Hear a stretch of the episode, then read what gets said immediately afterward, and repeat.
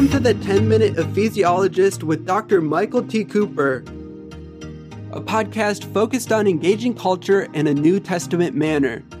On today's podcast, this is the hermeneutical key to missiological theology. Now, here's Dr. Cooper with more. Theological development is contextual and is frequently a reaction to a crisis in culture. As far back as the ecumenical councils of the first six centuries of the Church, theology has responded to context, and always will. Those early formulations of dogma came in the midst of political tensions, often instigated by an emperor who had been influenced by a particular theology.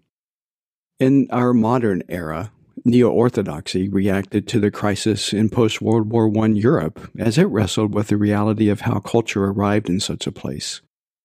Similarly, fundamentalism countered modernism in post World War II America as it set out to preserve the fundamentals of the faith in a context of scientific and theological challenges.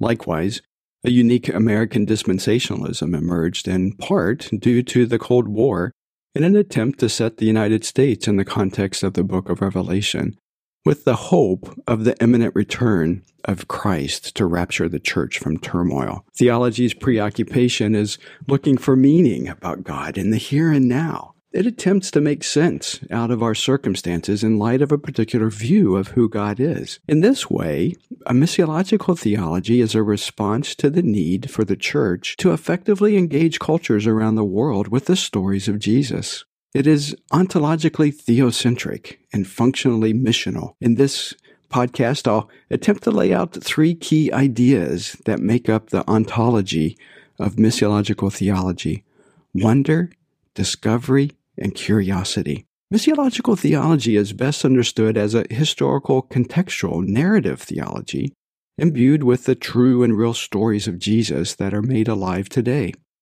Even more so, missiological theology is a theology of wonder, of discovery, and curiosity. By wonder, missiological theology marvels at the majesty of God.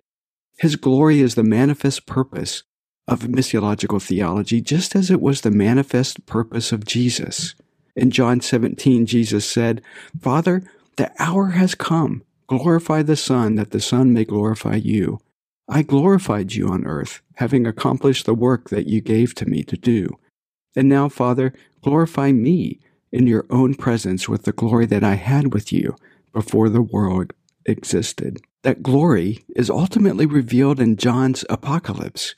He writes in Revelation 4 Worthy are you, our Lord and God, to receive glory and honor and power. For you created all things, and by your will they existed and were created. Paul also writes of the glorious God who, in accomplishing his purposes, has chosen us according to his will to be part of his family and to seek the spread of his glory around the world.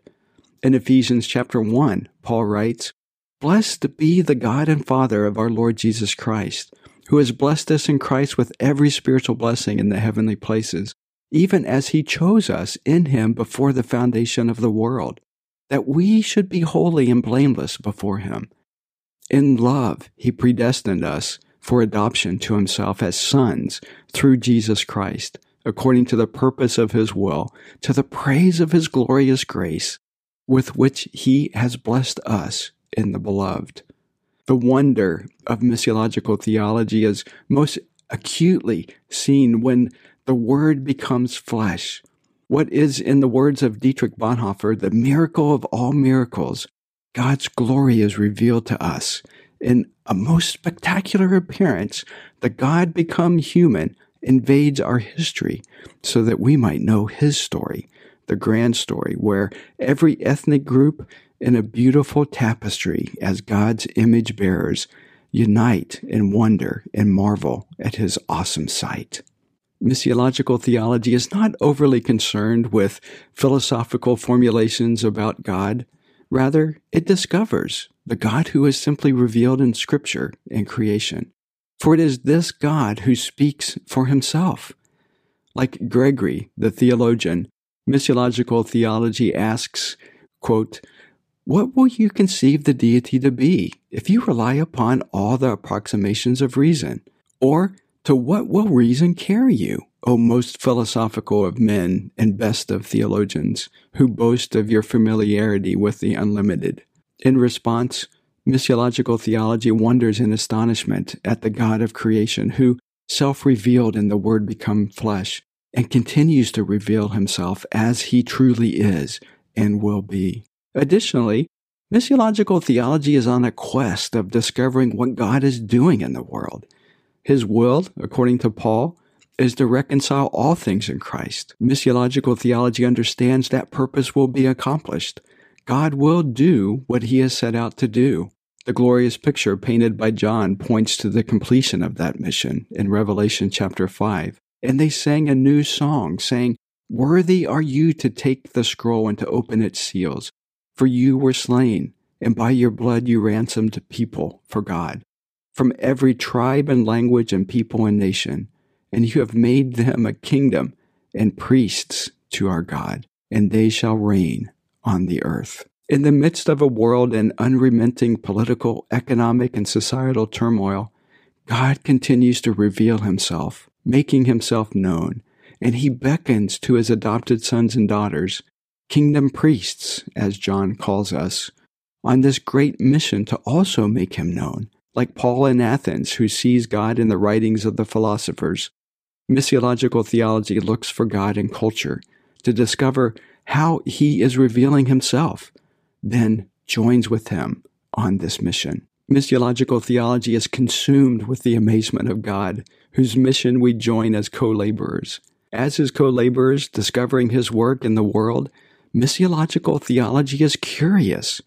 More precisely, it is curious about people, their stories or history, their beliefs or worldview, and their customs or their culture. Missiological theology has an insatiable drive to hear and learn about others. It is inquisitive in its observation of the artifacts that animate a culture. It is implicated inasmuch as it is in proximity to the people in its desire to know them. And it is reflective as it considers the connecting points between God and those created in his image. In its curiosity, missiological theology is gospel oriented and interested in the clear communication of Jesus in such a way that he naturally connects to the cultures whose boundaries he established. It produces that aha moment in the life of a cultural actor and results in identifying with Jesus' life and work. Simply stated, missiological theology's curiosity is the theologically, culturally, historically, and religiously informed communication of the person, works, word, and will of God. Such communication is faithful to the unchanged true stories about Jesus that are meaningful to people in their particular contexts. Missiological theology does not change or adapt or contextualize Jesus' stories to make them relevant. It looks for the connecting points between his story and the story of culture. Missiological theology is differentiated from biblical or systematic theologies in that missiological theology is concerned with the missionary nature of God in Scripture and the world.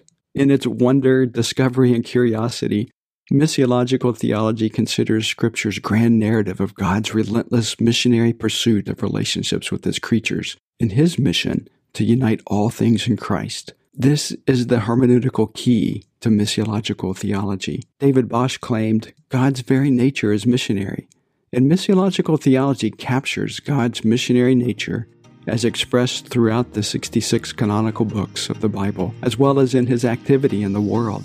It sees a thread of God's self revelation beginning at creation in Genesis and ending with the consummation in Revelation.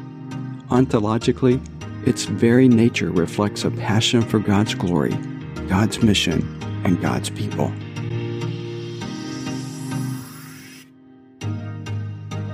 If you enjoyed today's podcast, be sure to subscribe and leave us a five star rating. For more practical information about engaging culture, visit ephesiology.com. If you are ready to dive deeper, please consider one of our Ephesiology masterclasses. Learn more at masterclasses.ephesiology.com. Until next time, this has been the 10 Minute Ephesiologist.